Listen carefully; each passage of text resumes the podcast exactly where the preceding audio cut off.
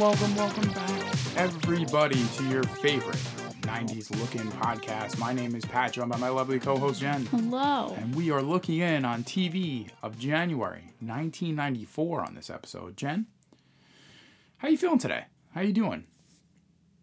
I'm feeling okay. I'm doing I'm doing good. Okay. Hanging in there. How how about you? Feeling good? Drinking some coffee, getting myself together. It's early in the morning. I feel like I'm better in the morning, you're worse. And I feel like uh, at night it's like 50 50. Which is not to I'm say distracted. that you're not good. You know what it is? No. You know what it is? I'm distracted in the morning. I like recording at night cuz I feel like I can just record for as long as we need to and just totally immerse myself. But right now I'm thinking about the things I have to do today. Like I'm thinking about what work I want to get done. So like I'm kind of like a little distracted in the morning. You know, if, if that's fair. It's fair. I don't think it's. Yeah, I mean, I would say it's fair. You got things to do. Yeah. It's a work week. Uh, this is our moonlighting, as you like to call it, passion project. Which shout out everybody that is downloading. We can see you. Please Well, we don't up. see you specifically. Well, we can see the numbers, we see that you're there. so we know that you're there. We know you like us in the United Kingdom. We know you like us in Australia. we know you like us in the U.S. A couple people, Canada. Shout out Big Dan. Um, Yeah, and just a little housekeeping. Let's just do this in the beginning. Like, get it in, get it out. get in to get out. If you do like our podcast, we would so appreciate um, a rating, a comment. You know, we like stars. You know, more stars are better.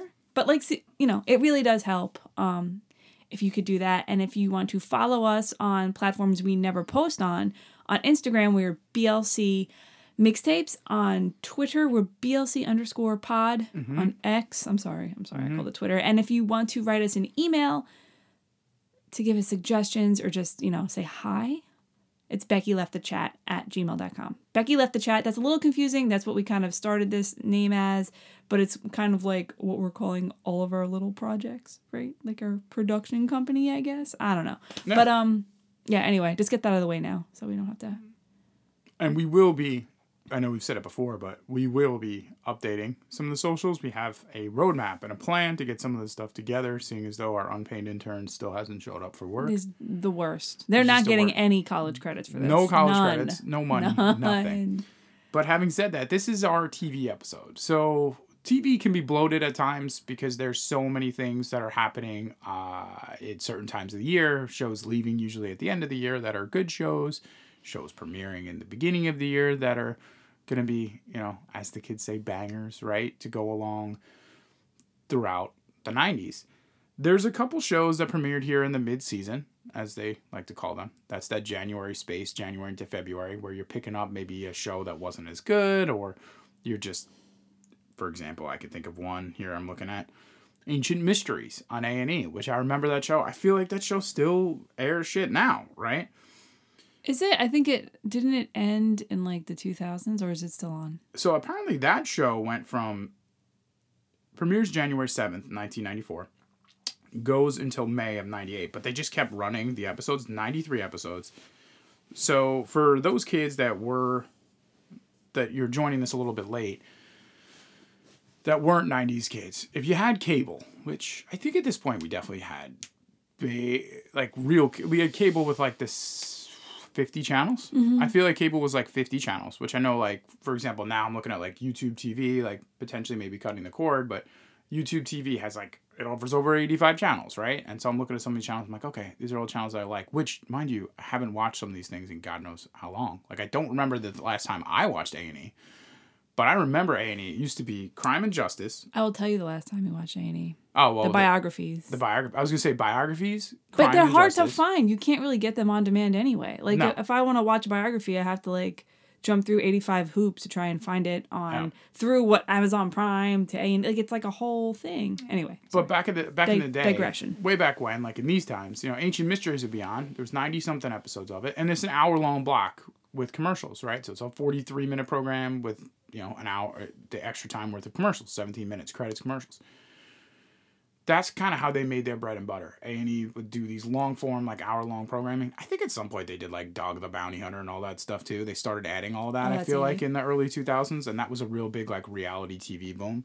But I think they also did like the first 48, all these different things. But I remember Ancient Mysteries. I also remember like Ancient Aliens, which I think was history, but also Isn't like that, any. isn't that still on? That's still they still do that. I mean, there's could- ten thousand. there's like fifty seasons of that where they talk, which I don't understand how we can keep saying that, but that's not in the mainstream. That's a conversation for tinfoil hat uh, '90s Pat to bring in maybe on an extra Friday. We could talk about wild '90s conspiracies one of these days because that's fun. Uh, not as fun now where conspiracies can really be divisive. I feel like in the '90s it was a little bit more passive. I feel like it was you know with that X Files vibe. It, it could just be fun. You know, it kind of sucks as- too. Like, I loved a good conspiracy, and now it's like I feel like you can't No. you can't go down that rabbit hole because No. then you're you know Yeah, you, well, you wind up in a weird place. you wind up like, in a eh, weird place you're monitored you're on lists you're on all these things and also like it, it just ruins the spirit where you could be like you know don't trust anybody but ETA. yeah so ancient mysteries premiered which is you know show about just that ancient A mysteries show about right? the mysteries from long ago. we were uh, trying to get our man uh you know trying to get some trying to get a show off the ground called monty oh, isn't that with Henry Winkler? Yep. Yeah, I saw that. And David Schwimmer. Oh shit! I Yeah. didn't see that. Lasted for only a couple episodes. Well, that's good because if David Schwimmer was busy with Monty, he wouldn't have been able to do Friends. Yep. So I mean, you know, sometimes doors close so bigger ones can open. Pat.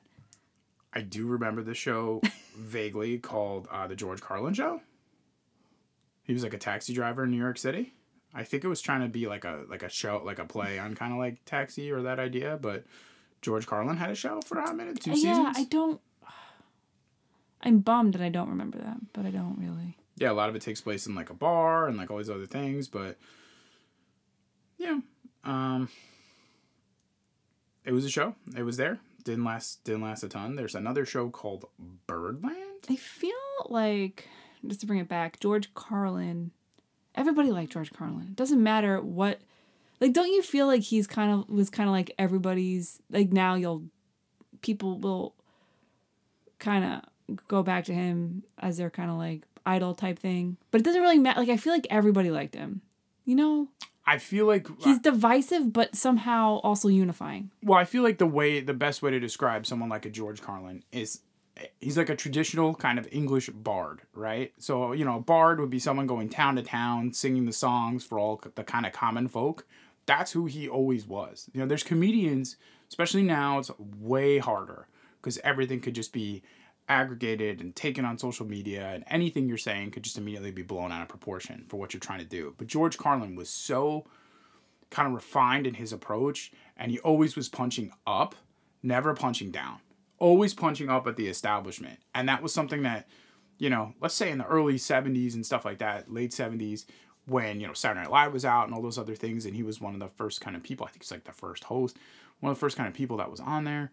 Like, all of his comedy was always about you know government regulation and about you know big corporations coming to get you and all this kind of stuff that just rings so true because at the end of the day when you make these observations and you're not afraid to say them right like he has one of the most famous skits about you know the the the words that you The can't words say you on can't television say, right the, the seven words you can't say on the, the radio whole, or whatever. oh, yeah, and that whole thing is so perfect, right? Because you look at it now, and it's like, well, where do most people consume their content? They consume it. You can get it here on a podcast. I'm not worried about the FCC telling me that I can't do a podcast, right? You're allowed to say whatever you want on a podcast. On YouTube, you could do whatever you want, right? You can mm-hmm. do what you want. You know, obviously not without the nudity part, but you could do what you want. But his his satire and review and, and criticism of that institution even started back then. And so he was always ahead of his time. He always was forward thinking. So that's why when you look at it now, you're like, well, he was saying all these things about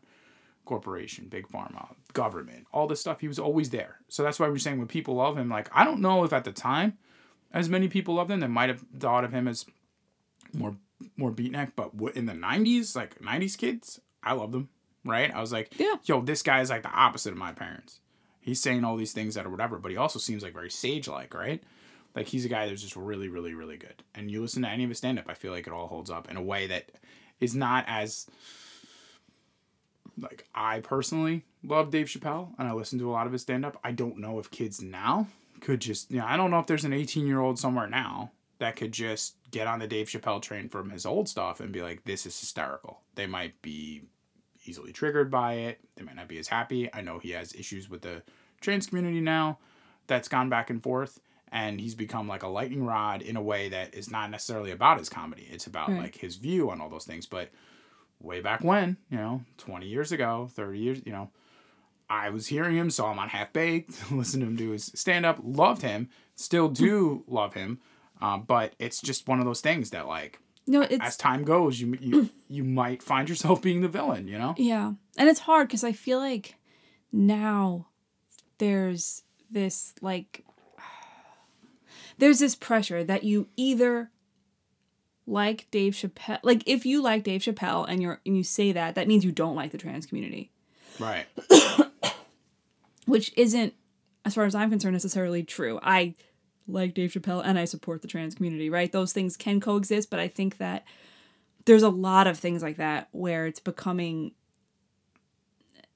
it's so cancelable, right? If you say that you support someone, you like someone, then it's like, oh well, they said this and did this, and you know what I mean? Like it's With all the things, it seems everything is so black and white, and life is not black and white. It is gray and nuanced, and well, I was gonna say with all the things, and you know, we touch on a lot of these subjects, and we'll touch on them more. You know, especially as the '90s kind of goes on, and we're talking about these things, and and checking in every month about some of the stories and events and things that are gonna shape where we're gonna get to now, 30 years later. You know, as the culture changes, you always have to remember that like people are allowed to learn and they're allowed to grow, right? People can make mistakes, they can learn, and they can grow. Mm-hmm. And because something today offends you, doesn't mean that 30 years ago it it had it had nothing to do with you. You might not have been a member of that community, you might not have been there.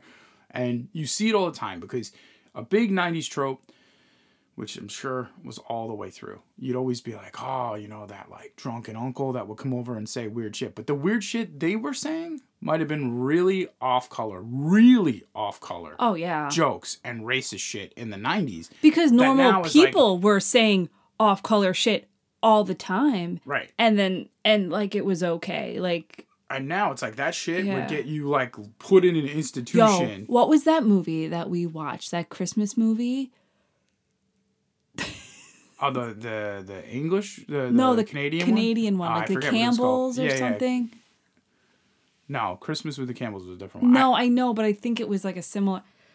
Ugh, I feel like I need to find out because that is just the perfect example of like '90s cringe. Like Mm-hmm. I don't even think it was made in the '90s. It has like uh, Samantha, does it have Samantha Bee in it? I think it's like an '80s. I think It's supposed to be 80s, like- like '80s found footage. But it's supposed yes, it's it's supposed to be making fun of how things. yeah. wild that was, and it is.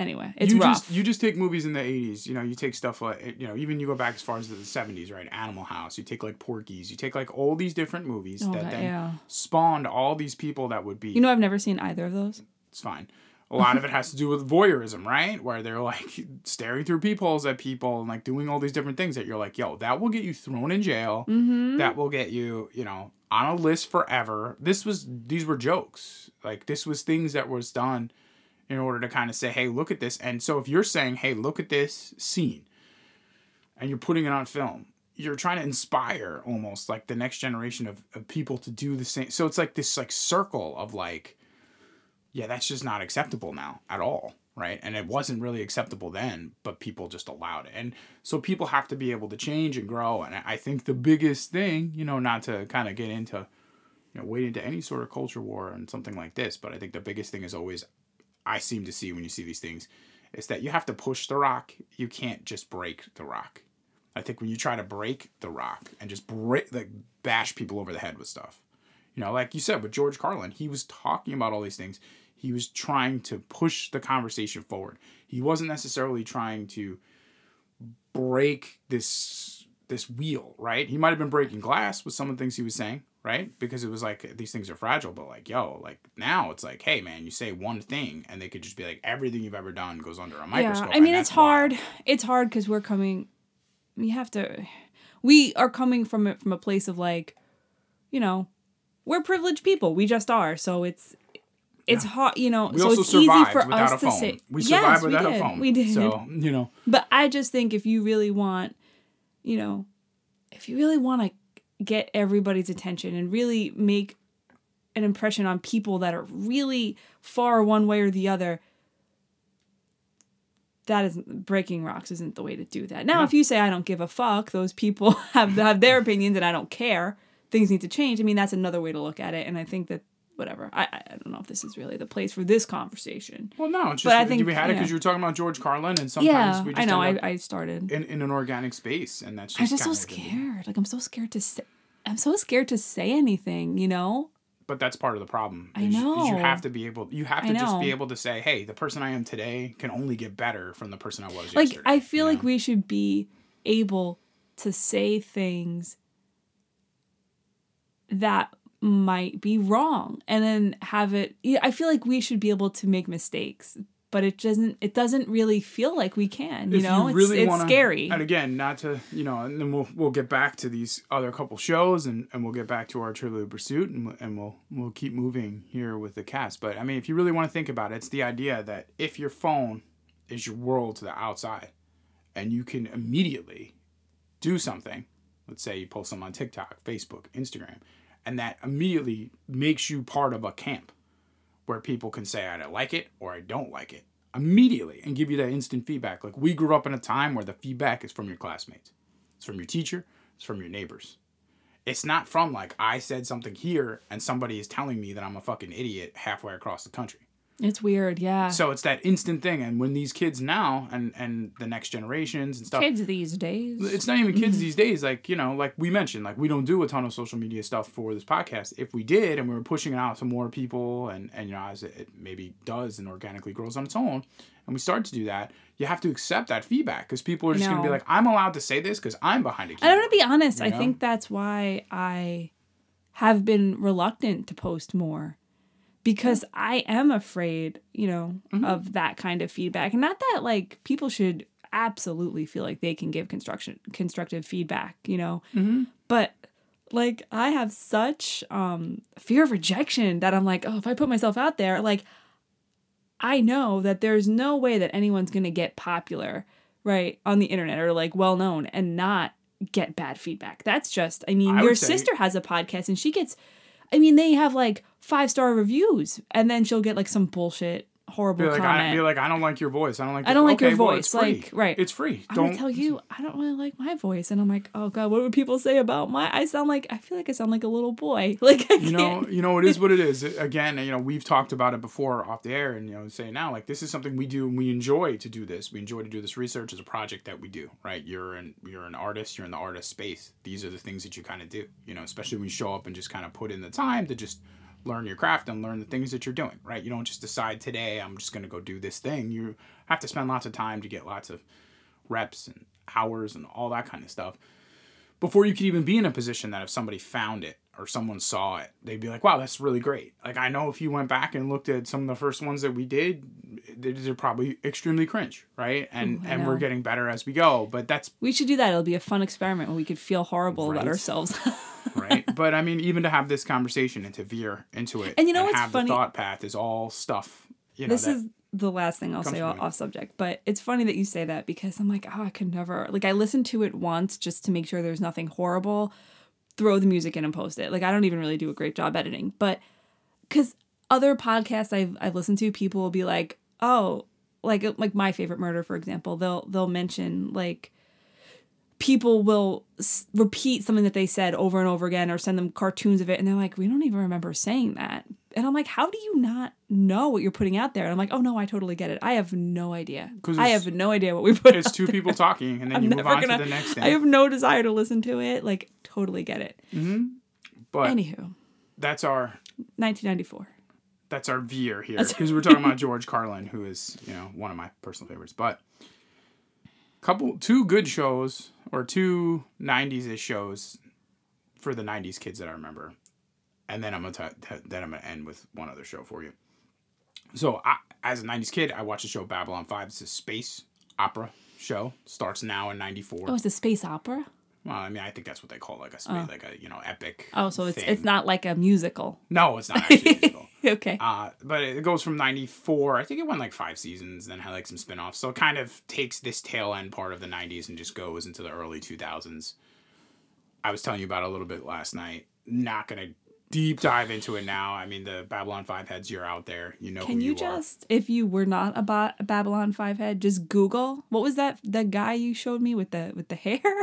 Oh, uh, Londo Mollari. If you Londo. Mollari. Yeah, and you see, because I And you'll know what ridiculousness this show was. I never watched it, so you're talking to me about it. I think it I'm was- on another planet. I'm like, what? to be fair, I don't think it was as ridiculous as it seemed because I think that what it was was that, especially if you watch it, there was definitely a lot of Lord of the Rings type things. Like there's like these old races, and then they travel to the other side. You know, once they've done all that they have to do in the galaxy, they go to the other. You know, go to another galaxy or another dimension, which is similar to Lord of the Rings, right? Because I know that you're not a huge Lord of the Rings fan, but that's kind of like oh. Once Gandalf does his thing and helps everybody, and once the elves do what they need to do and turn over the world to men, they leave. They go across the narrow sea and they sail away to better, greener pastures, right? Okay. So that's kind of like a, you know, like oh, these ancient races are gonna leave. Like that trope was there from Lord of the Rings. The bigger thing is that like the whole idea, like I told you, is kind of like a United Nations thing where all these different spacefaring races meet at this one station that they all agree we can all air our grievances in a neutral territory, right? It blos- it explodes from there. It's told in a um Star Trek, Star Wars type. You're thrown in the middle of the story, so you you piece things back. Which I always like stories like that because then the lore, yeah, everything you're watching could mean something, mm-hmm. right? And so it was a show that definitely things meant something. It was not as like a. I think the best way to say too is like it's similar to kind of how storytelling is now, where like in the early in the 70s 80s 90s you're like shows like fbi and uh, you know even law and order like yeah the the detectives are the same. And maybe they have little romances or side eyes to different people but then they leave and go about their day but there's not this like overarching plot. There's an overarching plot here told throughout the five seasons. So there's a through line of what you're going feel like through a lot which is important. of the spacey type shows had that. Well star trek kind of didn't Oh, i Star- don't really okay. think it was I guess I was thinking more. it's more adventures I was thinking more. Um, what's that other one that you liked? uh battlestar galactica Yes, But and then there was another one that I watched that I can't remember the name of. Um, it was only on for like a year or two. Anyway, but that was in the 70s i think or 80s originally and so that idea then they came back and so they were kind of building off that. But it's the same kind of like you have a story you allegedly have like a beginning middle and end let's say of the story you're trying to tell. Right? doesn't mean you're not creating a universe that maybe people want to inhabit. And so that's what a lot of storytelling is now right? You know, these netflix shows these different things. For the most part you're trying to say here's my series and i'm gonna you know here's 10 episodes i'm gonna tell this story. Right? I always find that things veer off when you get into that like not that i don't that i didn't watch star trek we talk about all the time in this podcast to be on but like you could just watch a star trek episode and go oh this is the episode where whatever happens right?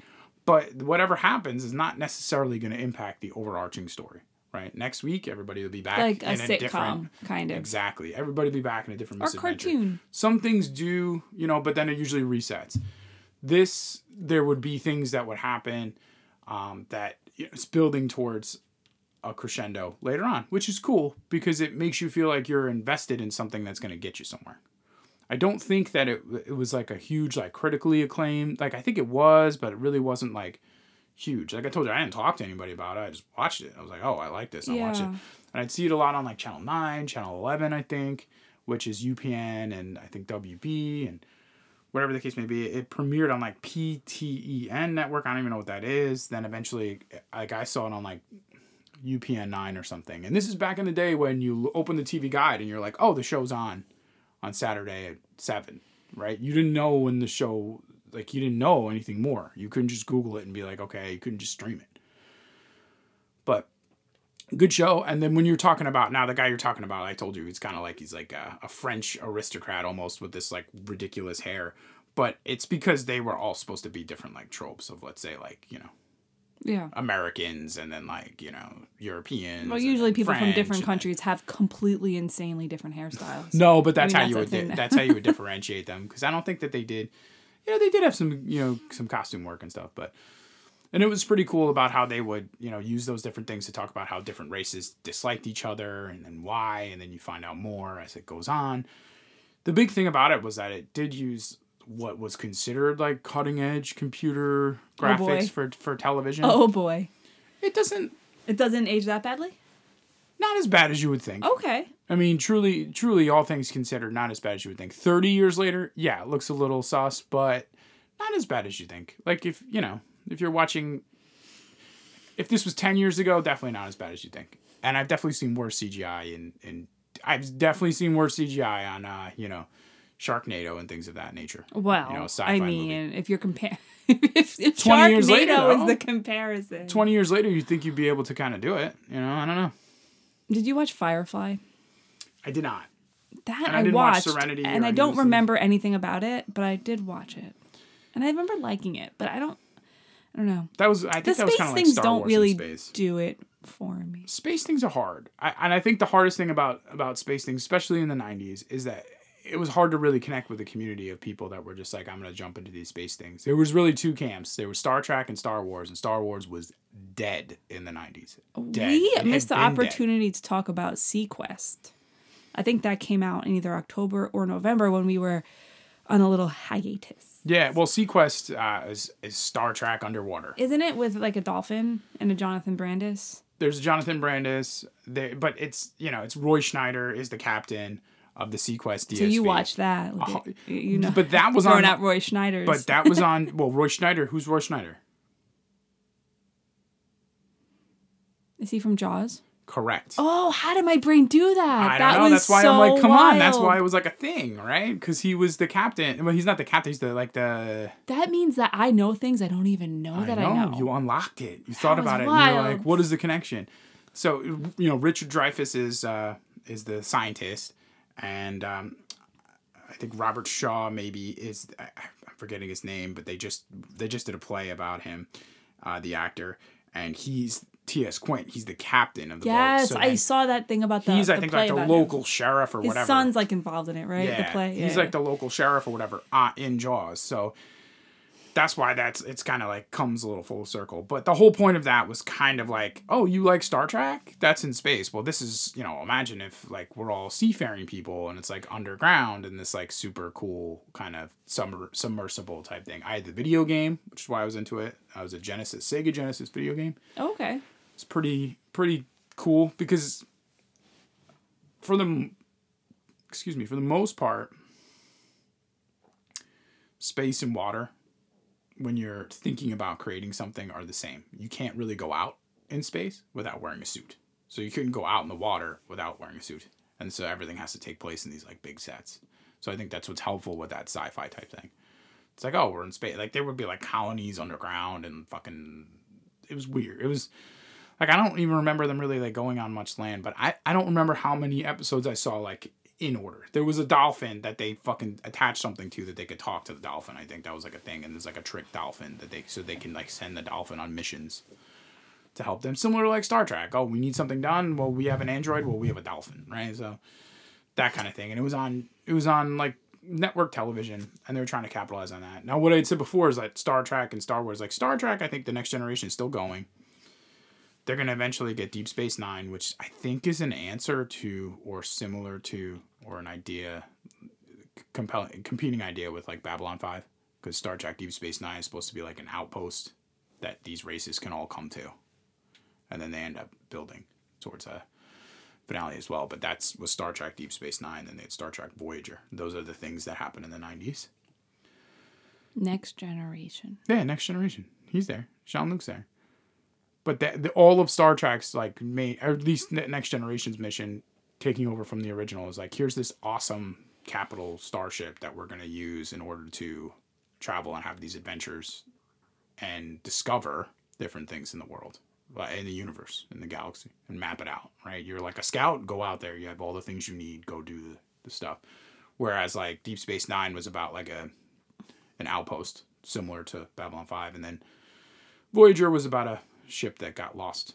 Right, they were fighting somebody and they got lost, and they're trying to get home. It's Voyager, kind of like the Odyssey. Star Wars was very dead. That's what I'm saying. I was a Star Wars kid, not really a Star Trek kid. I watched it, but there's just only so much. Like I wasn't somebody that was like they were showing on the local news that knew Klingon because there's people that know Klingon and speak Klingon and get dressed up for conventions and do all those things. Like I was just Star Wars. and I Forgot had- about the Klingons. Yeah, I you totally just brought me back. I was in a daydream with all this talking. Oh, I know. I remember the, the Klingons. And the fact that people speak Klingon is just, it's fucking wild. Well, Man, but- life but is so weird. Like, shit is crazy but out people speak like Na'vi and shit too. They do that. It's What is like that from? Pandora from uh, Like, Avatar. I- do you think that there's somebody that can speak both Klingon and Na'vi? I do. Hundred percent. Because I think if you're that far deep, I plus, couldn't even learn have to- Spanish. I took three years of it. I, I don't. But your brain has to like the challenge of learning languages. It has to like. My brain like, does not like that. that. It no, doesn't my get brain it. doesn't like that. But it's like has to how be to, somebody. and then I think like if you're bilingual, what language are you thinking in? The idea that you could think in another language is completely unbelievable to me. Anyway, I have no idea um, what you're thinking or not thinking. you know. Beep it about. So I like how you just I like how you just give the exasperated side. You're like I don't know. Like, my brain doesn't work. you just put me on a on a ride that I'm like, So Babylon 5 filled my uh, kind of Star Wars hole in my life until we start to get into like Phantom Menace cuz were I you really excited when the um the new Star Warsies came out in the 90s? Like when they were about to come out. I know that they suck, nobody likes them, but like when they were building up to come out, were you Whoa, whoa, whoa, whoa, whoa, whoa. Back up. I'm going to tell you something right now. Especially you look on the internet, you look on X, you look on DMX. There is a lot of people that go, my Star Wars, my stuff is like Hayden Christensen and the Clone Wars cartoon and episode two and three. I don't hate them. I know that you're supposed to, but I actually found that those movies, when I watched them back in the early 2000s, made me more interested in Star Wars in general. And then I rewatched the other movies because I want that backstory kind of hooked me. And I know that there's like Jar Jar and there's like ridiculous things, but that like, um,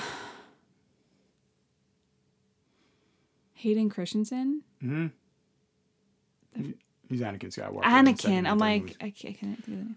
That character was like wild. Anyway.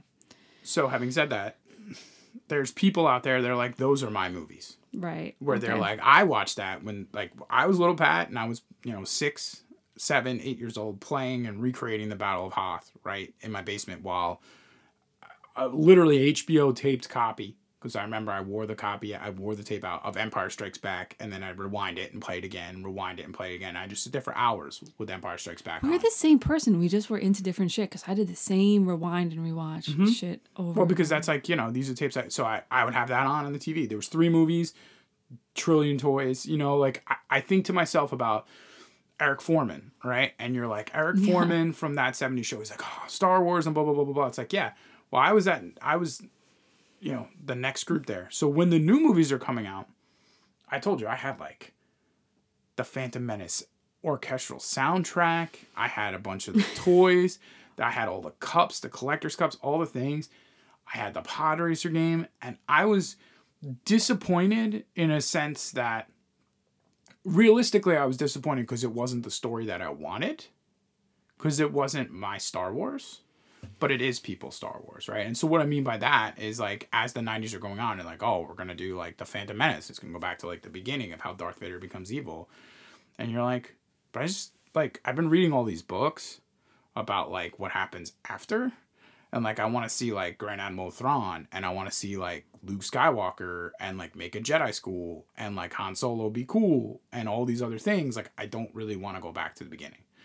And I don't know how many times we had done this prequel thing before, but I feel like this was kind of like the beginning of like the in my mind solidifying like here's the story you know. We're going to go backwards and we're going to tell you the other stuff and I always have had a problem. Maybe it's from Star Wars, but I've always had a problem of going backwards and kind of watching something where I already know where it's going to go.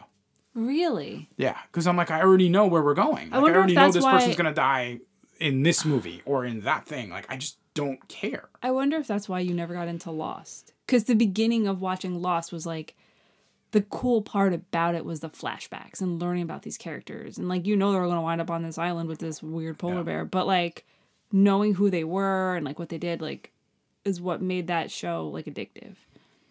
See i love that. I love well it was also it was also really good. It, it episodic television that comes out once a week can be done in such a way that you can capture the moment like with game of thrones right which was ca- it captured the moment because every you could read the books and you could know where it's going to go and people knew like those of us that didn't read the books didn't know what was coming with the red wedding we're like holy shit right we Mm-hmm. didn't even know what happened you know with ned stark in the beginning like you and i didn't know we Oh my it and we were God. like what the fuck that was the most wild but that was the buildup. If you're just watch it all now and binge watch it, you're watching a different show than when we watched it week to week. And then you had a whole You're year right. to wait and Theorycraft, and then week to week for 10 weeks. It's just a different show. And then the expectation was always, well, we get to that episode nine before 10. That's the big one. Something huge has to happen mm-hmm. because that's the precedent they set of how they were making that show. And that's a specific time. And you plug that in. So forget, you know, take that for example. Forget how it ended it's- it was similar with Lost, how like people maybe weren't as happy. It's the ride you were on mm-hmm. that really truly matters. And when you look back and go, oh, for those six, seven, eight years that we were watching that show, we were dialed in, listening to everything, listening to podcasts. That's one of the main things that got me really, really, really into podcasts and no longer just into like sports talk radio and stuff. Was listening to all these people talking about like Game of Thrones and like what this could mean, what that could mean, because so many people dove into it. It was really a good jumping off point for you know the podcast space because I'd listened to them before and so would you and I've been listening to them for you know 50, at least 15 years. I don't want to say longer, but probably you know at least, probably closer to 16, 17 years I've been listening to podcasts, right? But a lot of it was sports related. So a lot of it was just jump in sports stuff because sports is always something you could talk about and then you could theorize what's going to happen later. And then the podcast disappears. Like nobody, I don't really want to listen to a podcast about somebody telling me what the betting lines were for two weeks ago's game. That's going to happen. It's not, there's nothing, right? Like the game mm-hmm. already happened. Like we move on from that moment of what we think the players are going to do or whatever. But Game of Thrones stuff was awesome. It's just awesome peak content. But it ends and you're like, this sucks, right? You're like, I as a person maybe didn't, this wasn't as fulfilling as what I wanted it to be. So that's kind of how I feel. Even watching the Game of Thrones prequel stuff or the, you know, stuff set hundreds of years before, I'm like, well, I mean, it's kind of like we know where this is going. I just feel like it's the the House of the Dragon. Like the thing about the dragons is that it's just it's so unnecessarily brutal to me. Like Game of be. That's Thrones- how that time would be, though. yeah, but it's know? it's almost like oh, they're like we're gonna be even more brutal than Game of Thrones. Like we're because Game of Thrones I find very watchable, even though there's certain episodes I'll I probably will never rewatch or scenes I would never rewatch. The dragons, I was just like, oh god, what, what, like. Traumatic event are you're gonna witness I'm on gonna TV. exactly like I feel like I had to watch it with my hands over my eyes, and then like the scene with the birth, I had to leave. Like it's just, it's like okay, I get it, but also, can you just give me some good dialogue too? You know, like I'm just it, whatever. Anyway, we've really gone off all the topics. we really took ourselves and veered ourselves pretty far, didn't we? That was pretty. I don't even know how we got there.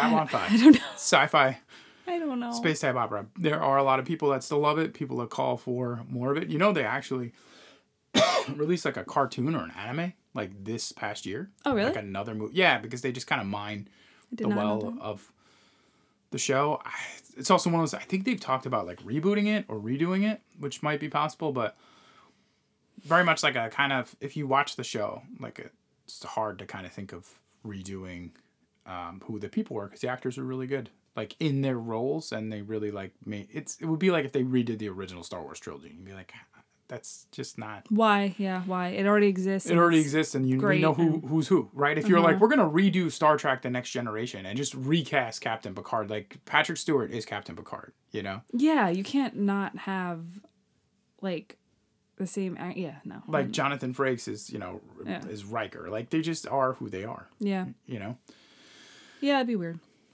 another show which i remember was on in the background like way more than it actually was a show right so the, the critic Yeah. was only on for 23 episodes Really? plus 10 shorts yeah and i feel I think I was getting it confused also with another show, but keep going. I feel like the critic was on my entire childhood, which you know whatever it is or it's not right. Me but too. I, I- think it was just always on Comedy Central, maybe. I, I think it, it yeah because it had Jon Lovitz and it had some of the people and some of the DNA from The Simpsons. There was a crossover episode I think with The Simpsons too, and Oh, really? he comes in there and he's yellow. Yeah, and so and that was a whole thing. I read a whole thing about that, but the critic was basically there was a time, and it's really really actually comical now to think about it. When we're here talking and we're talking about these movies from the 90s and stuff, but there was a time where it was a huge deal if you were, you know, first of all, in order to know if a movie was good or not, nine times out of 10, you'd read a review. So, depending on your local newspaper or whoever it was, you know, if you're reading a national newspaper or syndicated newspaper or a magazine, Entertainment Weekly, whatever it was, you'd read a review, right? So, you'd go get the, you know, it could be on Friday. You'd go get the newspaper. Oh, let me look and see. These are the new movies that came out. Oh, the guy said that this isn't a good movie. He gave it one star. So you'd be following different critics for their opinions or to tell you whether or not to go spend your money and time to go out to the movie theater to watch the, to watch a movie, right? Or a television show or whatever the case may be. So they held a lot of sway. Critics really mattered a lot. It's not that they don't matter now. It's just that they held a lot of sway. Well, there was no internet, so there was no Reddit. There was no right Right. So but now, you know, then then like the public pinnacle, consensus. the the pinnacle of being a critic would be like you're a critic in a town or a city or whatever, and either you're on public access or you're on the actual like late evening news, and you'd be like, I'm gonna give a rundown like of these movies that I saw and whether or not I liked it, and you'd have like a catchphrase. You know, you want to be like Siskel and Ebert, who were two huge critics that kind of joined forces to create kind of their empire that they made uh, together of you know people reviewing movies and stuff. You think about it now. I remember Siskel and Ebert at the movies would be like, like maybe Saturday nights or Sunday nights or something like late at night. It would be on like Channel Eleven or something, and they'd have them talking about the movies of the week or past couple weeks award movies, whatever the case may be. This show was riffing off that, where Jon Lovitz's character Jay Sherman was a movie critic, and he would they had like mock up movies of like I think movies like that were out in the 90s, right? So they're mm-hmm. making fun of like, you know, Ace Ventura and all these other kind of movies where they'd sh- and they'd show little cartoon clips of like the absurdity of the movie. And his catchphrase was it stinks, right? If you didn't like it, it stinks, it stinks, it stinks. And he's a movie critic. They drew him very like slovenly, right? So he's got like the bald hair and you know, he's wearing like his old man kind of sweater. But those people had like sway because they had a column. And now, of course, anybody on YouTube can be like, I have 10,000 followers and look at me t- telling you about this game or this movie or this thing. Everybody can be a critic. That's where we've come now. But back then, this guy was an authority. So it really tapped into a specific person at a specific time in a specific thing that would then go away, right? Yeah. If, if that kind of makes sense of explaining it. Because it's like now you go to like Rotten Tomatoes and you kind of see like, okay, who are these critics saying? And you maybe breeze through a couple things or you see some notes on Twitter and then you make up your mind. You're like, oh, people are saying, people are saying this is great. You know, back in the 90s, you went to like my newspaper. You know, we read, uh, I lived on Long Island. I would look at like Newsday and be like, oh, look, the Newsday critic said this is good. Didn't even know the critic's name, but it was like they said it was good. So then that means it's good. I'd be like, mom, this movie got four and a half out of five stars, right? It's got to be good. Let's go see it.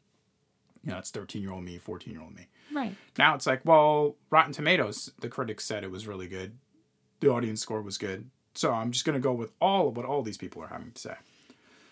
But that's the critic, kind of in a nutshell. Cartoon about a uh, movie critic. Of a, a, a job of a very specific time where you could be a movie critic and then be on like local TV. Yeah. It's just not a thing now. You could be on TV being a movie critic without, you know, you'd be on YouTube, right? Post all your things maybe on a Reddit forum or something. So, I got this confused with uh, Dr. Katz. okay, that's fair. Because that's when I was like, oh, I love the critic. I'm like, no, I did like the critic, but I loved Dr. Katz. And they put them together on Comedy Central. So it'd be like, yes. Mm-hmm. and yes, that comes out fair. next it comes in out next year in 95 so like and they're both dark haired like dudes that look like they've lost their way in life in a way you know what i mean like yeah They're just, they're like middle aged. How old, in your mind, like how Mm-hmm. god old no don't do it is, how old was the critic supposed to be?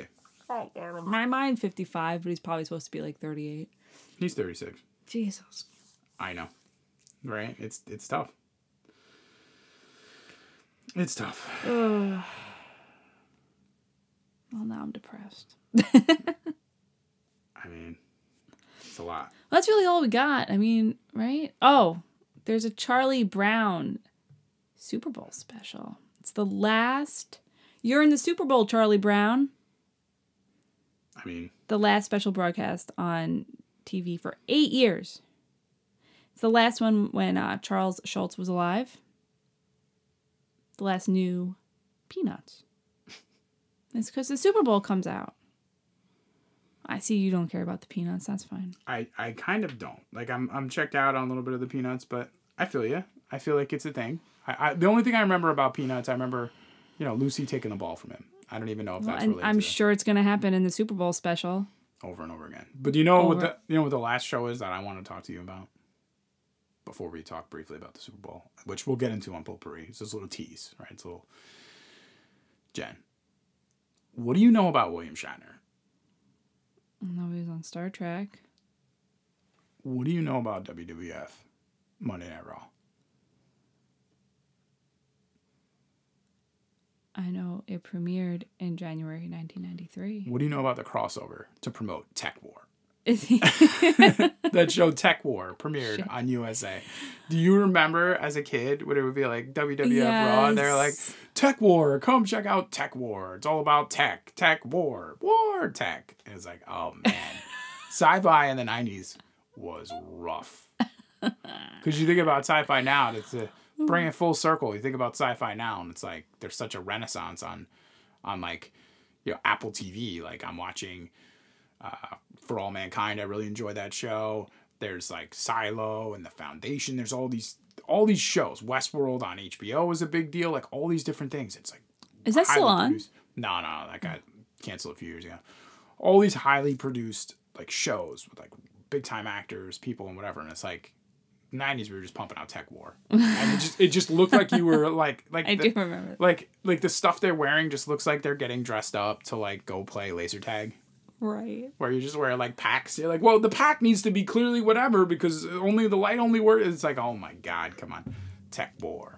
I've never watched Tekwar, but I remember that. I remember, I remember it existing. William Shatner like doing wrestling moves to people, uh, you know, tasering Yes. people and stuff to promote Tekwar. Like, oh man, Oh my god. Peak '90s everything, right? It's just it's just starting to get to the middle.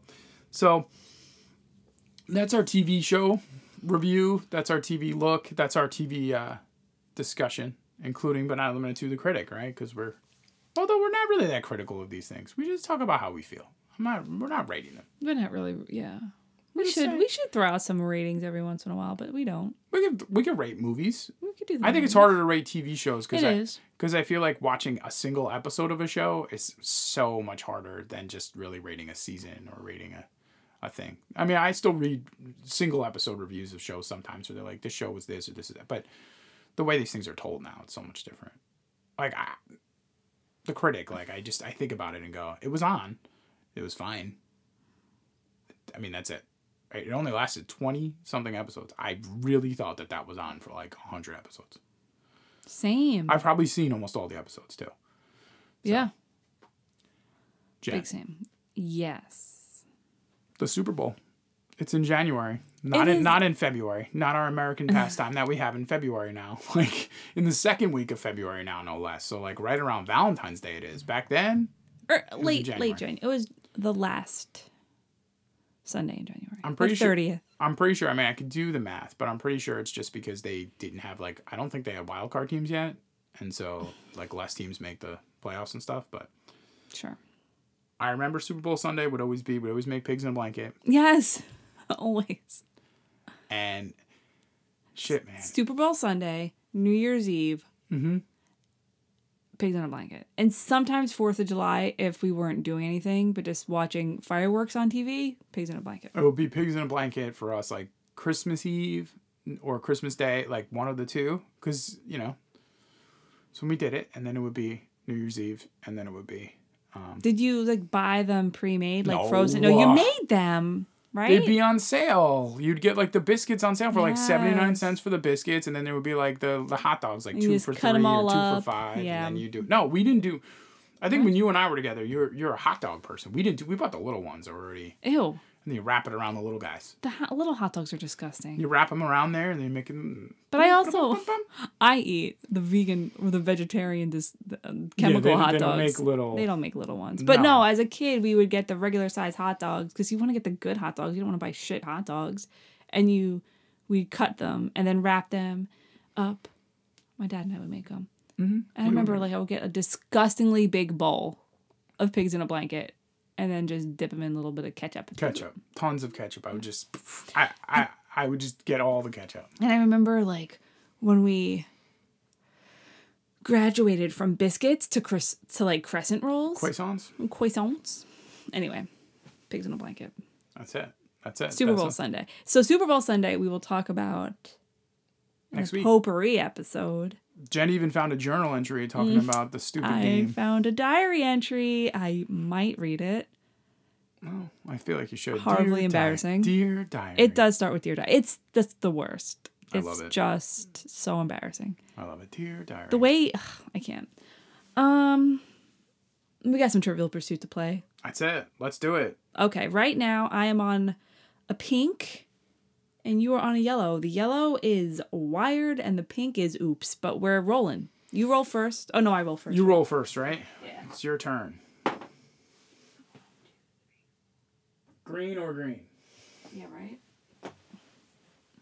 Jen's green question. Green is important, by the way.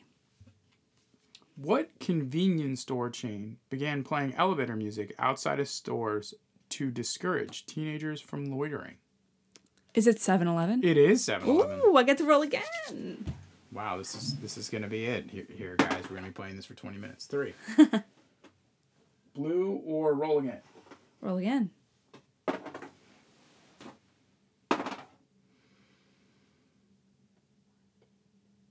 That's a six.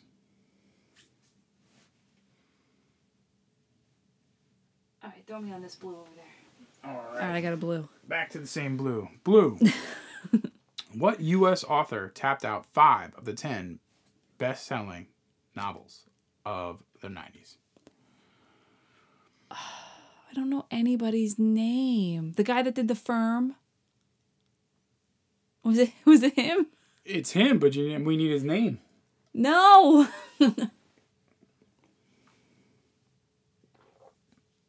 Like, George, uh no. John James Patterson? That's not the guy that did the firm. and John Grisham. No, I knew that. I did know I, it. you know, the thing is, I knew you. you knew you it. know I knew it. You know I knew it. But there's nothing more I can do. I can't. We can't have this game go forever because you're out here Ugh. going the guy who did the firm. Yeah, I mean, but the guy has a name. They asked for his name. All right, my turn. Damn it. I'm exposing green. I'm exposing myself here for You're not. my, my tiny you knew bit- the movie. You knew the thing. I knew it was John Grisham. I just couldn't think of his name. What Soviet president took time out for a quintuple heart bypass while in office? Gorbachev. Mm, wrong one. Yeltsin. Hey, man. And that's that's all she wrote. And that's it for this week, guys. It, as always, it is a pleasure. We provided you at the top where to reach out. Keep downloading. We'll keep creating. We're enjoying ourselves and we're having a good time. And hopefully, we'll finish this Trivial Pursuit game at some point. We still have no pie pieces. We'll probably have to Zero have an pie announcement pieces. if we get pie pieces. So you guys know, like, ooh, I'll stick around for the end. It's been real. It's been fun, Jen. And uh, it's been a tech war out here. It's been So I'm gonna go get my uh, proton packs and go uh, fight William Shatner way back in the day. all right. Bye, guys. Bye.